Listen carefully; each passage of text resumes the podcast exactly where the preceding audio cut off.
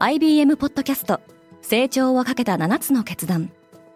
成長をかけた7つの決断とは今後3年間に世界を形作ると予想される7つのビジネストレンドについて IBM が何千ものクライアントとの対話に基づき提言をしたものです。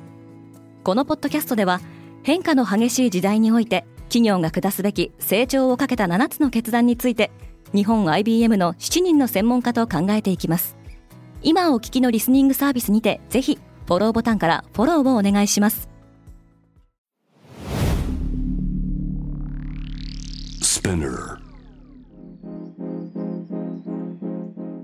おはようございます。アシュリーです。10月24日月曜日世界で今起きていること。このポッドキャストでは世界で今まさに報じられた最新ビジネスニュースをいち早く声でお届けします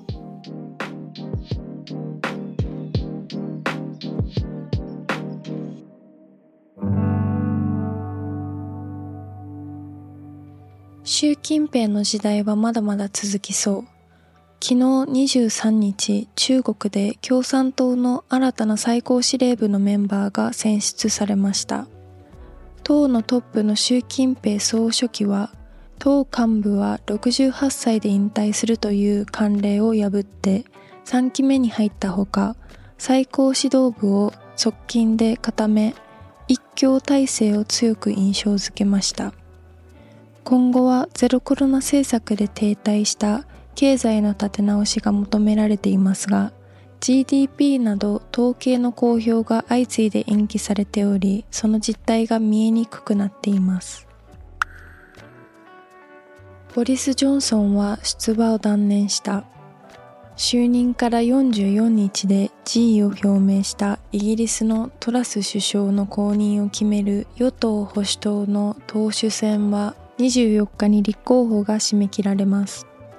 地元メディアによると最も有力なのは元財務大臣のリシ・スナクで先に出馬を表明していた下院院内総務のペニー・モーダントを上回る支持者を集めていると伝えられています。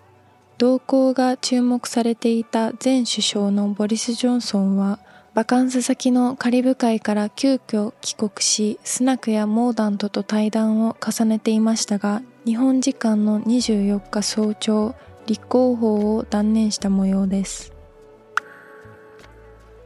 イタリアの女性首相は男だらけの内閣を立ち上げた。イタリアでは9月の総選挙で第一党となったイタリアの同胞のジョルジャ・メローニ党首率いる新内閣が発足しました。ただし24人の閣僚ポストのうち女性はわずか6人しか起用されていません。イタリアの同胞は独裁者ムッソリーニが設立した国家ファシスト党の流れを組むポピュリスト政党で選挙でも自国優先主義や移民の排斥、性的少数者の権利剥奪を訴えてきました。メローニ新内閣は極右政党の同盟及び中道右派のフォルツァ・イタリアとの三党連立政権でメローニーはイタリア初の女性首相となります。アメリカの若者は TikTok でニュースを見ている。アメリカのピューリサーチセンターが発表した調査結果によると、30歳未満の成人のうち、実に4分の1以上がニュースを知るのに TikTok を利用しているとのことです。また、ニュースを TikTok に依存しているという人の割合は、全成人で見てもおよそ10%に及びます。アメリカのティーンエイジャーの間では、とにかく TikTok が人気で、その3分の2が TikTok を利用しているとされています。新型コロナのワクチンが値上がりする。ファイザー社は新型コロナウイルスのワクチンの価格をおよそ4倍まで値上げする意向を明らかにしています。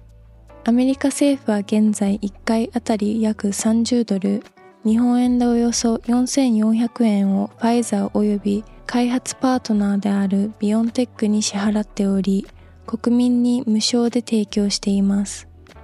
アメリカでの新型コロナウイルスのワクチン接種数は減少傾向にあり、ウォール街のアナリストはワクチンメーカーが収益を確保するには値上げが必要だとする見方を示しています。シンガポールでカワウソが増加している。シンガポールで野生のカワウソが爆発的に増加しています。個体数は2019年以降2倍以上に増えており池の魚ではなく人間への被害も報告されています。シンガポール当局はカワウソを住宅街から離れた場所に移動させるとともに餌を与えないよう住民に注意を呼びかけています今世界で起きているニュースをいち早く受け取りたい方は Spotify、Apple Podcast、Amazon Music などでぜひデイリーブリーフをフォローしてくださいね。アシリーでした。Have a nice day!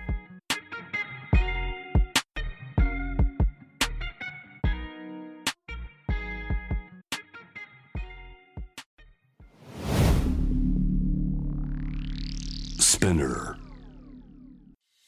Hey everyone, I'm your boss Mila and Reiko. 長谷川ミラと佐藤真子にシュレイコの二人でお送りしている東京ヤングバス同世代で共有したい情報や悩み私たちが感じる社会への違和感などシェアしています。毎週月曜にスペナーも通じてニューエピソードを配信中。メッセージは番組概要欄のメッセージフォームからお願いします。東京ヤングバス聞いてね。バイリスナーの皆様より多くのリクエストをいただいている話題のニュースを深掘りしたエピソードを週末の有料版で配信中です。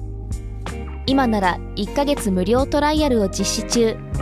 詳細は概要欄に記載しています。この機会にぜひ聞いてみてくださいね。感想ご意見もお待ちしています。